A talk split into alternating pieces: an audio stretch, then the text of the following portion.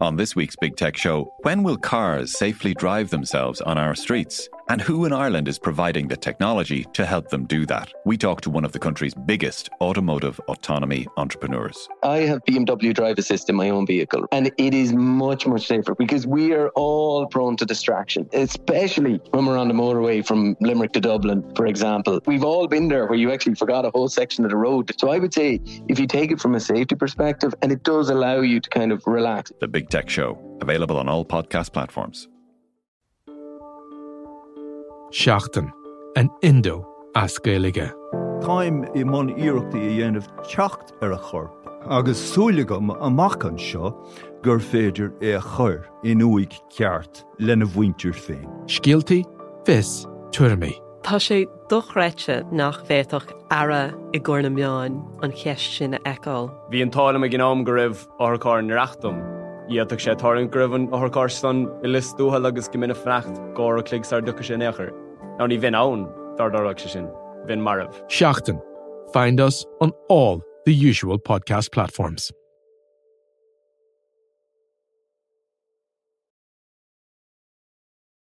Today on the Indo Daily, from Fair City's four star luxury hotel to the Late Late Show's celebrity booker, RT's spending exposed. What a treat it is to have the Late Late Show on again after the news. That's um, While Montrose claim they're strapped for cash, the memo may not have made its way to the streets of Carrickstown. RTE paid for Fair City producers and scriptwriters to stay overnight at a 200 euro four star hotel just 20 minutes drive from its Montrose campus. This has left people wondering if there are too many coincidences and conflicts of interest at the national broadcaster.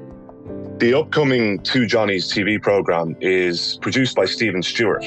He's also the director of The Late Late Show, drafted in from Green Inc, the TV production company that he founded with Patrick Kielty in the mid 90s. Meanwhile, is Patrick Kielty's acclaimed start in the Late Late Show hot seat already running out of steam? So far, there's been a 33% drop in viewership between episodes one and two.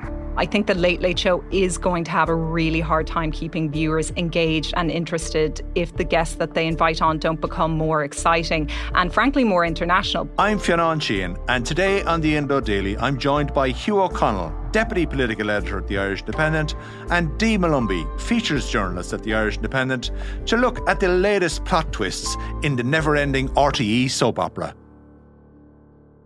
Hugh, it's not so much Fair City plot lines that are hitting the headlines at the moment. It's the spending uh, associated with the soap opera. Tell us about Killiney Castle and how it suddenly became part of Carrickstown.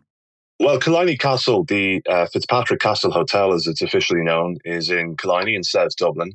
Um, it's an 18th century four star luxury castle with breathtaking scenery and old world elegance, according to its website.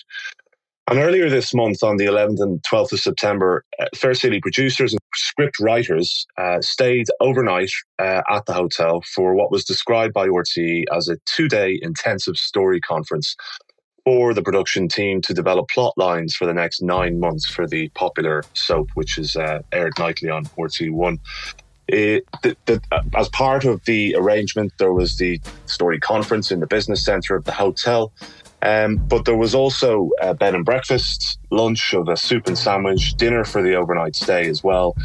And rooms at the hotel can cost anything between 209 and 364 euro a night. It's possible they got a, a cheaper deal as part of a package.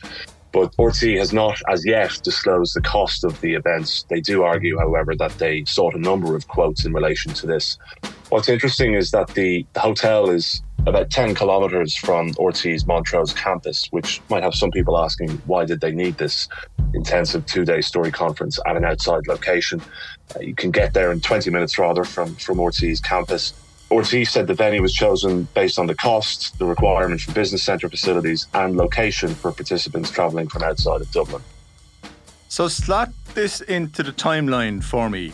Uh, when this conference was going on, there were cutbacks being announced uh, within RTE. Was it around about the same time? Yeah, so the, the conference, as I said, took place on the 11th and the 12th of September. And on the 13th of September, RTÉ's Director General Kevin Bakhurst, in advance of a, a, a, an appearance before uh, the Oireachtas Committee, announced an immediate freeze on recruitment and all discretionary spending at RTÉ in the face of what is an unprecedented financial crisis driven primarily by the collapse in license fee revenue projected uh, at last counts to be up to 21 million this year. And that's on top of the interim funding that RTÉ has sought from the government, which is in the region of about 35 million as it stands. So this event went ahead just before Kevin Bakhurst announced what is a significant uh, series of cost cutting at, at the at the broadcaster, driven by this financial crisis. It's not known whether Kevin Bakhurst actually knew about this event going ahead, but it strikes me as the kind of event that wouldn't have gone ahead had it been due to take place a couple of days later. Yeah, the RTÉ saga has been littered with a series of remarkable coincidences. One one would have to say around around timing. Of course, at that Oireachtas committee that you mentioned, Kevin Bakhurst did come under some questioning again about Fair City, and again he was a bit in the dark about what was going on there. Yesterday, an ad was placed to hire a photographer, pay them 80,000 euro a year to sit on the set of Fair City and take a few photographs every day. Kevin Bakhurst was indeed uh, in the dark about it, or, or, rather, he, he was seeking more information in relation to it. Uh, he indicated to, at the committee that he wasn't particularly happy about this level of spending. Um, whilst there has been attempts by some in RTÉ to, to justify this spending, ultimately, a few days after the committee appearance, uh, Kevin Bakhurst announced that it was being suspended in his comments uh, that he issued along with news of this suspension, he said that while quality professional photography is essential to enable us to promote our programs and engage audiences, it is not possible for RTÉ to commit to a four year contract or to this level of spend given the challenges we now face. What about the Oireachtas committee? What are they saying about what would, would people are you know basically describing as fairly discretionary and non-essential spending at a time when they're being told RTÉ has no money? Yeah, well, Oireachtas Media Committee Chair Niamh Smyth, uh, one of the chair of one of the, the two committees that is examining uh, in detail uh, over the last few months, uh, the Oireachtas Media Committee and the Public Accounts Committee. But she, as chair of the Oireachtas Media Committee, Fianna Fáil TD, said that while she appreciated the value of, of away days for, for every organisation, I mean, including her own political party, for example, who often do think-ins in, in far-flung parts of the country, um, she was concerned that this event had taken place in the aftermath of a, of a summer of, of uh, financial uh, crises at, at RTÉ. I mean, this is not, it's not as if this event was taking place uh, in, a vacuum. I mean, we, we have an, awful lot of uh, stories and issues with RTÉ's finances throughout the summer. And I mean, she said that the bottom line is the cost would have to be judged against the backdrop of what is very difficult time for RTÉ at the moment. Um, and she would question what was this really the only way that something like this could have been run?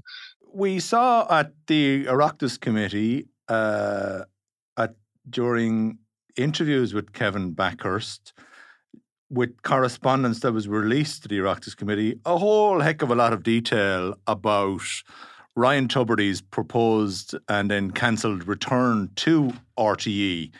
But RTÉ are now refusing to release any additional correspondence. What, what's that about? Yeah, so uh, around six weeks ago, I asked RTÉ under Freedom of Information for all of the correspondence between Kevin Bakhurst and Ryan Tubridy uh, and or representatives on his behalf related to his proposed uh, return to the broadcaster. Now, we, we will recall that there was a deal quite far advanced uh, in relation to Ryan Tubridy returning to his RTÉ Radio 1 slot at 9am on weekdays um, the proposal on the table was that he would be paid 170,000 euro a year as part of this. Um, there was a tentative proposal that he would pay back the 150,000 euro that he had been paid by RTÉ in respect of the infamous Renault commercial deal. Um, but all of this correspondence was refused by RTÉ uh, FOI unit on the basis that it was uh, program related and records that are related to programming at RTÉ are exempt under the uh, the FOI uh, laws. Uh, they also argued that the, um, some of the records sought would, would be defined as personal information related to Ryan Tubridy and therefore would also be refused. Now, there is public interest test, which uh, sometimes can override the personal information clause. Uh, but in this instance, RTE was not satisfied, despite the fact uh, I would point out that 170,000 euro a year of taxpayers' money was at issue here. Uh, that their argument was that the public interest test was not met to allow for the release of this information. Uh, so this is troubling, I think, in respect of a number of issues which RTE has faced over the summer. And in recent weeks, in fact, when they haven't released uh, correspondence related to Dee Forbes's contract, the former Director General, exit packages for uh, Geraldine O'Leary and Breda O'Keeffe, uh, the former financial director, uh, Breda O'Keeffe, and, and, the former commercial director, Geraldine O'Leary. And now they're arguing that uh, they are precluded by law from releasing records related to the return of one of the star performers at the station. But RTE says they, they can't release these records. Right, so it's it's okay for Kevin Bakhurst to go on prime time and relate a conversation that he had on a one-to-one basis with Ryan Tubridy earlier on that day. That doesn't count as personal information. It's okay for RTE to release details of the the contract to uh, an Oireachtas committee, that doesn't count as personal information, but anything else does. It it does strike one that this is going back to the very start of this entire saga, a lack of transparency within the organisation. Yeah, it, it, does jar considerably with Kevin Bakhurst's stated position at the very outset of, of, him becoming Director General in June of this year, uh, of being more transparent, um, of, of, providing full transparency where the law allows uh, to do so. Now, he would argue, and RTE would argue, that they have been as transparent as possible in releasing hundreds of documents to both of the Oireachtas committees, putting out all of the information that they are legally uh, able to put out. But in certain instances, they are reliant on legal advice, which is telling them they can't release certain documents, and that is something which has been questioned repeatedly by TDs on the on the both of the Oireachtas committees. And I think it's going to be an ongoing issue for RTE as we move into the winter of this uh, this long running saga. Now, uh, Ryan Tubridy's uh, successor uh, on the Late Late Show, Patrick Kielty, has taken up his job in recent weeks. Uh, RTE hired a celebrity booker for the Late Late Show. What celebrities did this celebrity booker book? Well, I, th- I, think people watching the first Late Late Show would be um, quite astonished, really, to see RTE consider c- continuing the pra- the Late Late Show in particular, continuing the practice of uh, promoting other RTE talent, and in this instance, the two Johnnies, um, a successful podcasting duo who are success in their own right, but also present a, a drive time show on on Two FM, I think called Drive It, um, they were given a, a, prominent slot on the Late Late Show on Kielty's first outing. And people would again be wondering why, uh, when Orty has gone to the extent of hiring a celebrity booker, that they would be booking um, this sort of talent for the show, when Orty has been consistently criticised for using the Late Late Show as a platform to promote Orty talents, perhaps at the expense of talent that uh, brings its business elsewhere to other commercial broadcasters, for example. So we also had the situation where the two Johnnies were on promoting a, a program that they have uh, coming up soon? Uh, we've had Tipperary Crystal. Now it is time for two Tipperary Diamonds who've already won the Senior Showbiz Championship here in Ireland. They have a million listener podcast, an award winning radio show, their own music festival, and now a new TV show which is going to be filmed in a pub. What could possibly go wrong? Please knock it over the bar for the two Johnnies. Stephen Stewart, um, who's the new director of the Late Late Show, um, he founded this company called Green Inc., a television production company um, that is involved in producing this uh, program. Um, so again, uh, was Kielty. I, I, don't think has any involvement in this production company any any longer. It was founded in the mid '90s, along with uh, with Kielty. There is a question to be asked about, you know, again these connections, which are once again leading to the promotion of, of talent um, that is very closely related to people who are broadcasting on RTE.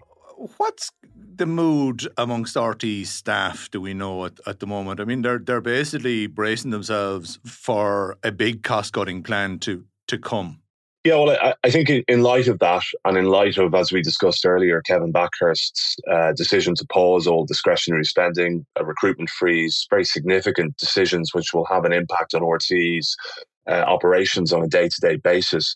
And the hiring of a celebrity booking consultant from the UK has has annoyed them, um, not unreasonably, one would argue, um, because the cost of of this kind of outlay on on a celebrity booking agent stands in sharp contrast to the decision to freeze all discretionary spending at, at the broadcaster. And again, it's another decision which was probably taken in advance of, of Kevin Bakhurst's announcement on September the 13th.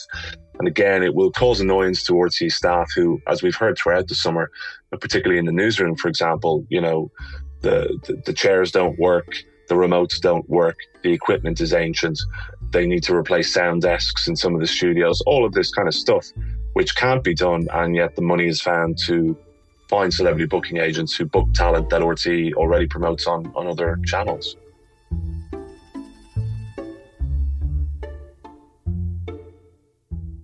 Two episodes in, the all new, shiny Late Late Show, new format, kind of, new presenter, very definitely, and new studio. What's the critical and public response been so far? Well, I think with regards to uh, Patrick Kielty's debut as the Late Late Show host, uh, the res- the reception so far has been overwhelmingly positive. That's both from uh, the TV critics as well as from the viewers who are tuning in and tweeting from home.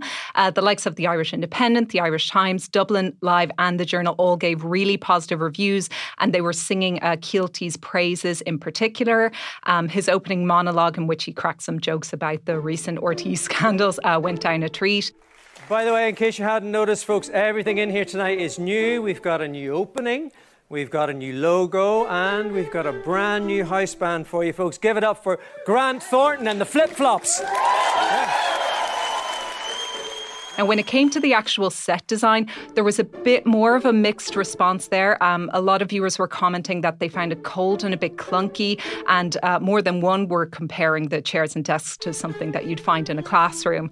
Um, there were also a number of comments made about the so called RTÉ canteen lineup, uh, but it does seem that Patrick Kielty's winsome personality has, for the most part, uh, carried the show through. Now, I myself think Patrick has really been the best thing about this show so far. He's confident, he's fun fun, he's lively, has a great sense of humor. And I really appreciate the fact that he can do the more serious topics without it ever feeling uh, too heavy handed. So he really is the one who is pulling off this new brand, this new uh, RTE Late Late Show, and uh, bringing it home. Now, when it came to the difference between those responses of week one and week two, I do think the social media reactions um, in the second week did start to get that bit more critical, particularly in relation to that guest lineup. Um, there was also something of a mixed response so far to the borrowing of the Graham Norton show style, where they're kind of interviewing three guests all together at once. Some viewers have said that this is just a really bad knockoff, others have commented how well it works. Uh, it's also worth noting that there has been a drop in viewership, although I think that this was you know, this, this isn't any huge surprise. Uh, but so far, there's been a 33% drop in viewership between episodes one and two. The audience share hasn't suffered quite the same drop. Uh, it's gone from 62% to 51%. And one thing I will also say in Patrick Kielty's defense is I don't think it's any reflection on him as a host, because from what I could see, he is so, so confident, particularly in this second episode. It felt more like he's been doing the show a dozen times as opposed to just twice. So he really needs to be commended commended for that, I think. He's certainly been able to do comedy, he's certainly been able to do empathy. Probably saw in the Dr. Tony Holohan interview that the, the, the, current affairs training kind of isn't there. He was kind of let off the hook very uh, severely on, on a, a, couple of questions that he that he had to to put to Tony Holohan and really let him get away without giving uh, any answer uh, whatsoever. Do we think that that format, that lineup, is going to continue uh, through through the season? That this is the kind of the that cross between the American talk show and the the, the Graham Norton style mixed with a bit of the old Late Late Show. Yeah, and I would absolutely agree with you in that there is something of sometimes a gentle approach to Patrick Kielty style, in that he's not hitting the hard hitting uh, questions, you know, the likes of Gay Byrne would really kind of go at his, I guess, and that would make for much more entertaining television, I think. Um, so far, to be honest, when it comes to the guest lineup itself, I've been quite disappointed. Um, I think that Shania Twain has probably been the biggest star that they've had so far, but that was a pre recording and something like 10 seconds long. So we were hardly going to get a lot of content out of that. Hey, it's Shania Twain, and I want to wish Patrick and all the artists the very best for his first late, late country music special on October 6th. I know it's going to be a lot of fun, so make sure you tune in. Do we think, though, that the guest lineup is going to improve as things go on? I'm hoping so because currently I'm really finding it very uninspired and very unsurprising. They really seem to be honing in on Irish talent who have a strong uh, following and who are going to be like quite solid as, as guests. But at the end of the day, you know, it's the same dozen or so faces that we've seen over and over again when it comes to the Irish media. You know, the likes of Baz and Vogue William last week, or Hector and Tommy Tiernan uh, from before. And I think that the reason that they've used that Graham Norton format of bringing out three very familiar guests is an attempt to give those interviews a lift. But if you follow these particular personalities, you've heard all of these stories before. So there's something just a little bit dull and not quite working about that. There's a lot of goodwill, you'd have to say, towards Patrick Kielty. He's very much, it's the first time on this show that RT hasn't gone with somebody who was a, a big name within the organisation, had a long track record going outside. How, how much time does he get out of that before people start going, hang on, this show isn't delivering uh, on on guests, and you, the host can only go so far. Yeah, with regards to whether the Late Late Show can kind of be a sustainable success, I do think that the appeal of Patrick Kielty will only last for so long. Um, I think the Late Late Show is going to have a really hard time keeping viewers engaged and interested if the guests that they invite on don't become more exciting and, frankly, more international because the fact of the matter is they're just going to run out of famous people in Ireland to uh, interview um, because Irish media is so small. These are the same personalities that we see over and over again. Even at this stage, I'm kind of struggling to want to tune in next week. And, you know, if those viewership figures are anything to go by, I'm clearly not the only one who feels that way. And I'm clearly not the only one who's a bit bored by the guests. I really do hope that RT can pull this together because I think they have such a great host um, in Patrick Like I said, he's really carrying the show at this point. And it has to be said, with regards to kind of getting, you know, the big stars or, you know, uh, major international um, talent, you don't have to bring in the likes of Tom Cruise or Dwayne Johnson. We don't have to aim that high. There's a huge wide world of different celebrities from all wakes of life out there.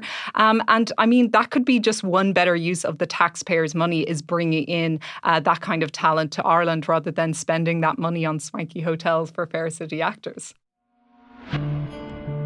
And my thanks to Dee Molumby and Hugh O'Connell beforehand. I'm Fionn Sheahan, and today's episode of the Indo Daily was produced by Garrett Mulhall, researched by Dave Hanratty, with sound recorded by Niall McMonigal and sound designed by John Smith. Archive clips from The Late Late Show, RTE, Virgin Media, and Independent.ie. If you enjoy the Indo Daily, don't forget to like, follow, and leave us a review.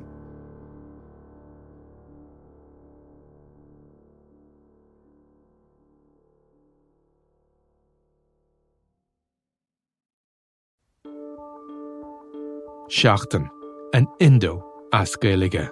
Táim i món iireachta i dhéanamh techt ar a chorp, agus súlagam amachchan seo gur féidir é a chur in uig ceart lena bhaintir féin. Scialtaí fis tuairrmaí. Tá sé dochreite nach bhéach ara i ggur na meáin an cheist sin eáil. Bhí an tála a gnáam go raibh áthcáin reachtam. Íach sé tárann gribhann áthcástan i listúthe agus go mina frecht gá a clig ar ducha sin éair. Ann dardarach se sin, bhín marmh. Find us on all the usual podcast platforms.